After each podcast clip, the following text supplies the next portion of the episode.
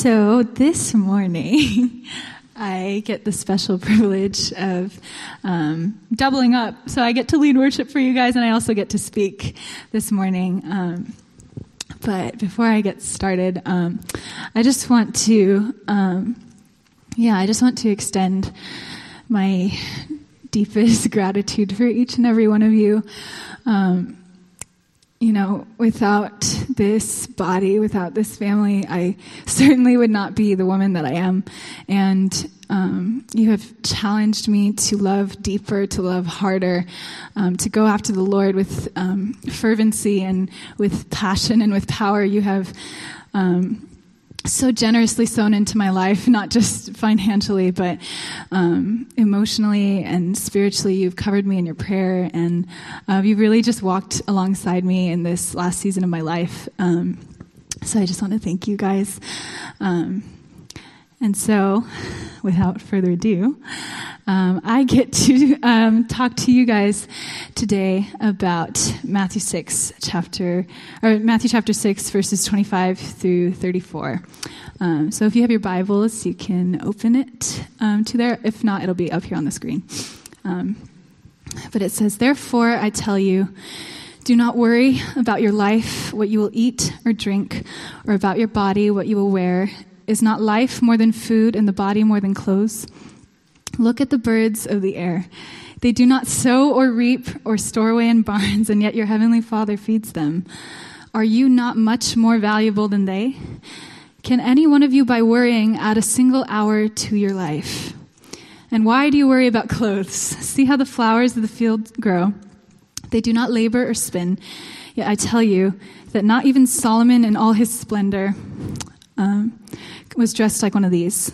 If that is how God clothes the grass of the field, which is here today and tomorrow is thrown into the fire, will he not much more clothe you, you of little faith?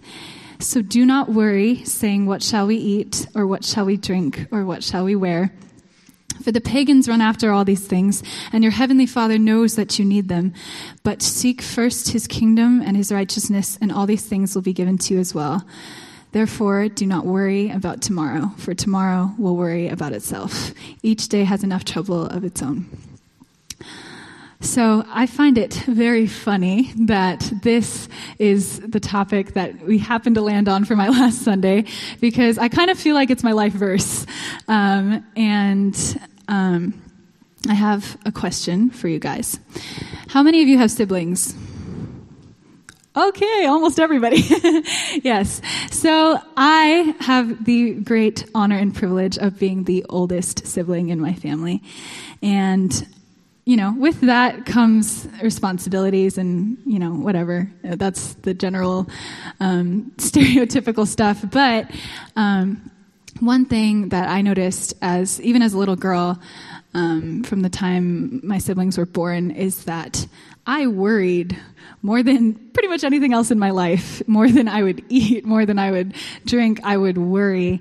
And it was worry for myself, but even more so, it was worry for my siblings. And um, my life was just like driven by worry and what could happen. And um, oh no, like, you know, I'm not able to provide or care for my siblings in this capacity or whatever.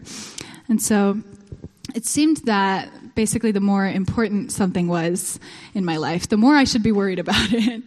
But the funny thing is that as I have grown up, I've realized that it's actually the exact opposite.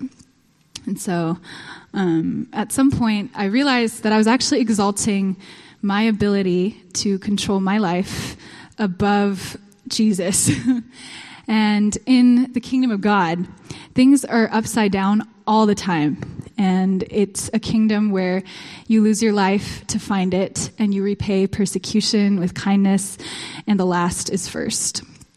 Um, I think that what I have discovered about the kingdom of God is that things are so much better when we do it His way. and, you know, when we, we wrestle and we eventually, hopefully, let the Lord win. I, it's just so much better. And I've realized, like over and over and over again, it's it's basically the opposite. You would think that you'd need to hold tightly to the things that are important to you and that you need to grab hold of it so it doesn't slip away from your fingers. But I realize that when we hold worry in our hands and in our hearts, um, there's no room for His provision and for His glory to be manifested in our lives, for His goodness to be manifested. And so the moment that we open our palms and um, choose to surrender, it's it's this crazy, crazy exchange where the more I surrender, the more I open up, the better I'm taken care of. the more I surrender, the more freedom that I have to run after the things that matter. The more I surrender, the more I am saying with my heart, Father, I trust that you know what I need. And so I think that the moment um, we begin to lose sight of the one that we're doing this all for, the one that feeds us in favor of the food, the moment that we're seeking after the provision rather than the, provider, I think that we forsake seeking his kingdom. Um, just for what we can gain, or even for how we can control, how we can say, you know, God, like, I've got this. This is on me. This is on my shoulders. I don't want you to have it because you know, either I'm not worthy or because I have to do it. I have to pull myself up by my bootstraps. I have to do it. I have to be strong.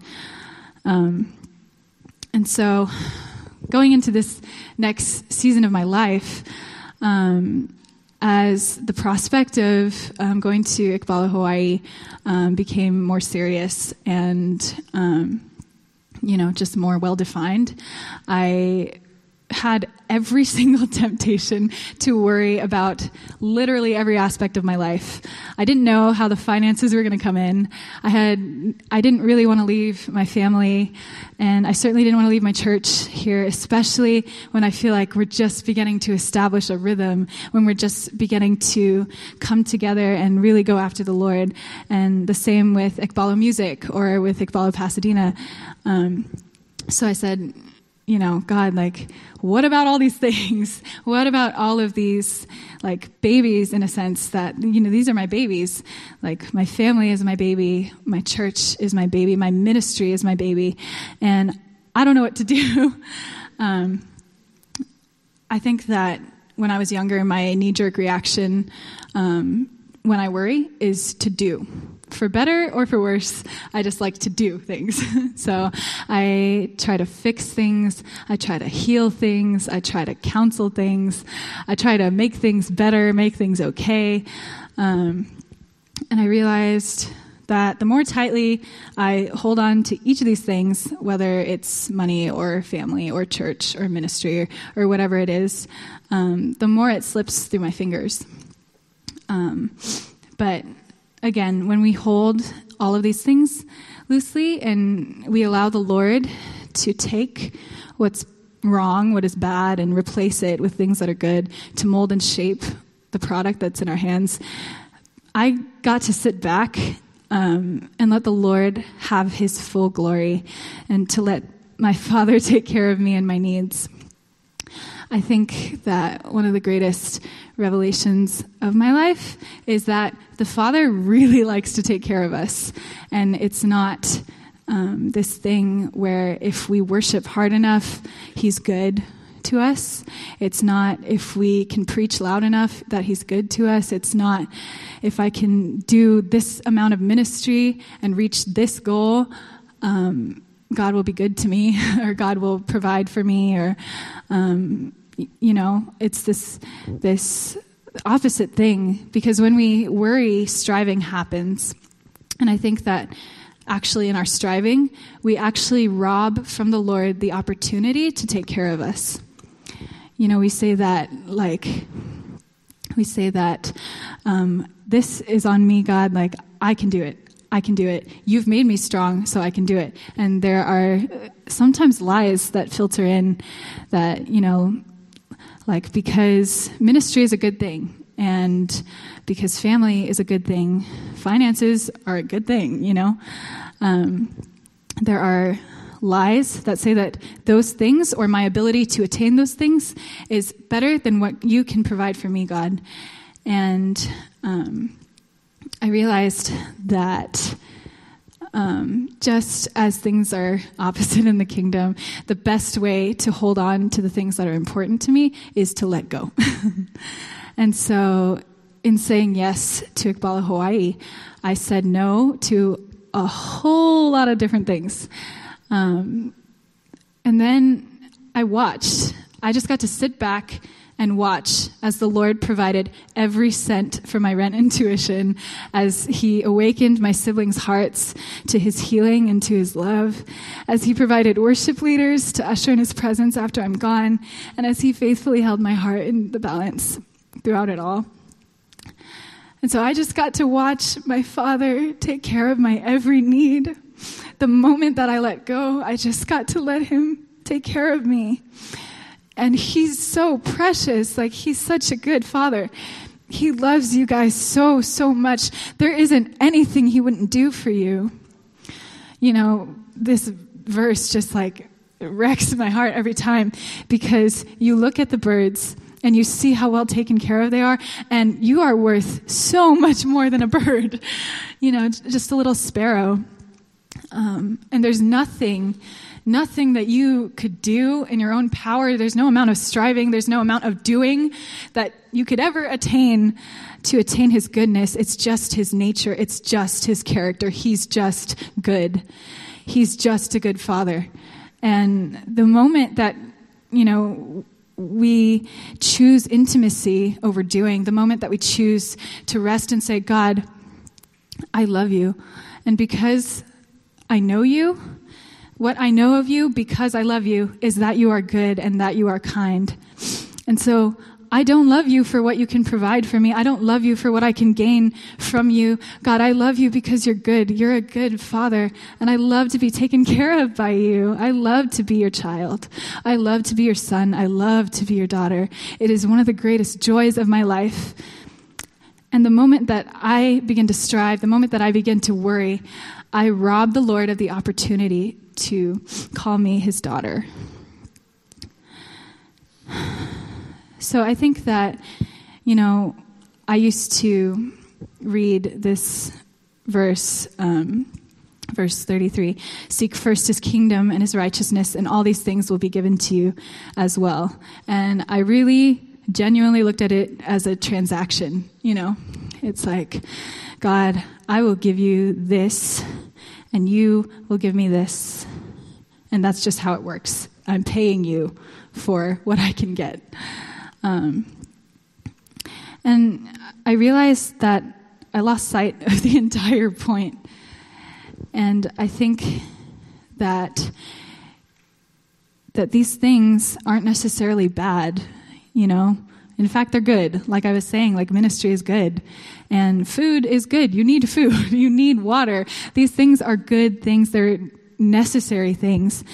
Um, but the point, I think, in choosing not to worry about these things is we want to make room and make space for God. And we replace it with all these things, and with a culture of busyness that just does and does and does and does and achieves and achieves and achieves at maximum efficiency, at maximum power. And I think that what the Lord is calling us to is to be still. And it's one of the hardest things I've ever had to do in my life because I know how to do really well.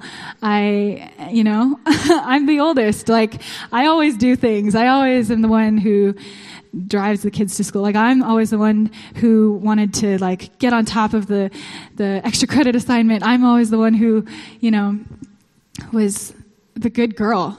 I am the good girl like but I realized that nothing nothing that I was doing was, you know, earning me a higher place in the Lord's um, throne room, you know. There's nothing that I could do to you know attain any sort of like level or like accolade or award or achievement i just want to be his daughter i just want to be yeah i just want to be his child and i think that sometimes we aren't satisfied with that. Um, and I think that sometimes it's rooted in a place of selfishness, at least for me. Um, because I want to be the one to heal my family. I want to be the one to save the unsaved. I want to be the one to restore churches. I want to be the one to lead worship. I want to be the one to preach. I want to be the one. But it's not about that at all. And I think that the moment, the moment, there's a moment where we realize that we are children and we do get to partner with the Lord. Um, but, you know, the Lord gets no glory if we're the ones doing everything. He gets no glory, you know, in me saying, God, look what I did. Look what I did. Look what I did. I did this and this and this and this and this and this. And he said, What did you let me do? I think that, you know, there is something beautiful about our partnership with the Lord. It's this give and take, and we get to push and pull each other in this beautiful relationship throughout the course of our lives unto eternity. And we get to come together and the Lord gets to use us. He loves to use us. Um, but there is something so sweet and so full of fire and fragrance about surrendering any chance for personal glory in favor of saying, This was all my Father, this was all God. And so, you know, there are there are moments moments where we can choose to surrender our will and our way and our worry. And the good thing is, like, when we worry, the Lord already knows. And He's so good that He won't intervene. He allows us to make the choice. He, you know, He won't say, you know, stop worrying, stop worrying, stop worrying, stop worrying until you get it he'll wait for you to stop. he'll wait for you. And so he's just waiting for you to just let go of that thing that you're holding on to so tightly. You know, your marital problems, your family, your kids that are suffering, the people at work that are suffering, the, you know, there's just so many things that we can hold on to the job, the ministry, the money, these things that we hold on to with closed fists and we watch slip through our fingers. But I think that the Lord is awakening in the church the power of stillness and surrender. And I think that the moment that we choose surrender is the moment that He receives the fullness of His glory and that His kingdom here on earth is complete. Um, every moment, every time that we choose to surrender instead of worry, every time that we choose to love the provider and not the provision or even how we can acquire the provision. And so we choose, I think, to seek his kingdom, to seek his righteousness by adopting a posture of humility and of trust with open palms. And we get to say, God, I trust you more than my ability to make it happen. I love you more than what you can provide for me. And you are good and you are kind, and that's enough. It's in his nature that he's good, it's in his character that he's kind. It's this beautiful, beautiful, like accumulation of all the traits that make up a perfect parent. That's our Father.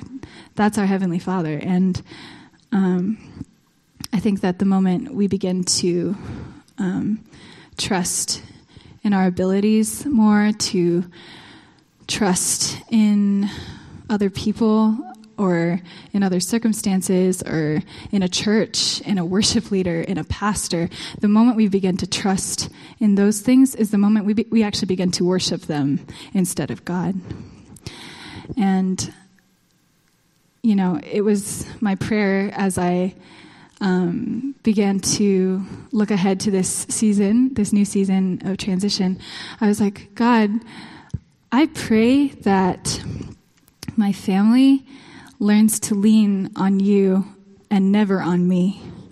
I pray that my church learns to lean on you and not me, not on Pastor Dave, not on Pastor Mako, not anyone except you, Jesus. My prayer is that I would learn to lean on you, God, and not on my ministry, not what I can do, not how I can provide, not how I can save the unsaved, not how I can be a missionary, not on any of those things. But God, let me learn how to lean on you, my beloved Jesus. Let me learn how to lean on you.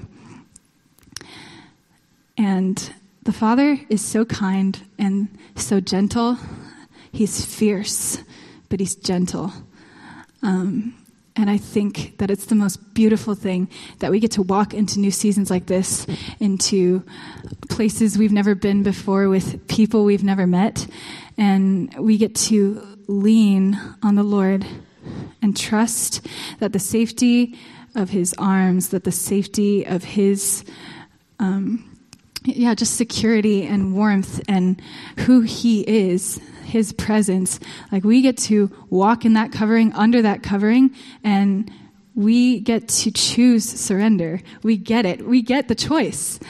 And I love that it's a choice because it means so much more, I think. I love that we get to choose the Lord. I love that we get to choose um, to love Him harder, to love Him deeper. I love that we get to walk alongside each other as a body and call each other higher, that we get to um, comfort each other, and that we get to edify each other and encourage each other in these journeys. Um, and, you know, as I have reflected back on my time here at Mission Valley, I just am unraveled by God's faithfulness. And, you know, every moment of encouragement and every moment of, um, yeah, just that moment of coming alongside me and just believing for my dreams, believing for what the Lord calls over my life and over this church um, is so unbelievably pre- precious to me. And I will never forget the way the Lord has stewarded um, this church and how He has used each one of you. Um, yeah, just to to provide um, exactly what I need, and He knows what you need, you guys. He knows exactly what you need. Um, so I'm going to pray for us this morning, um, but yeah, I just want you to close your eyes. I want you to close your eyes and I want you to picture the Father. Whatever he looks like to you. I just want you to picture him. And I want you to listen for what he says to you. I want you to watch what he does.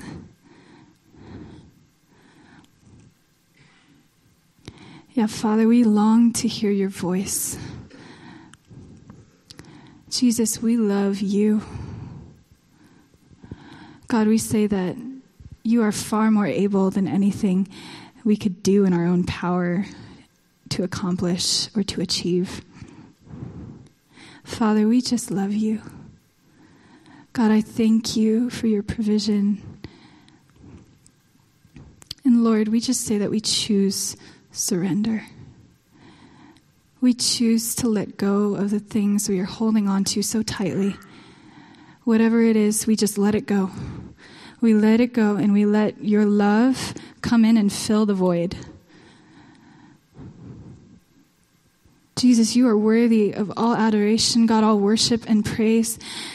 And Lord, we just say that we love you, God, not what you can do for us, not what you can provide for us, but God, we love you. So, Lord, we loosen our grip. God, would you receive the fullness of your glory? Would you receive the fullness of your kingdom here on earth, God? Father, we choose to lean on you, God. Not on our leaders, God, not on our parents, not on our siblings, not on our, our abilities. Lord, we choose to lean on you. Father, it's so much better your way, God. It's so much better your way. So, Lord, um, we love you, Jesus. And we just thank you for who you are, God, not what you can do for us, but who you are. We thank you for your goodness and for your kindness, God. In Jesus' precious name, amen.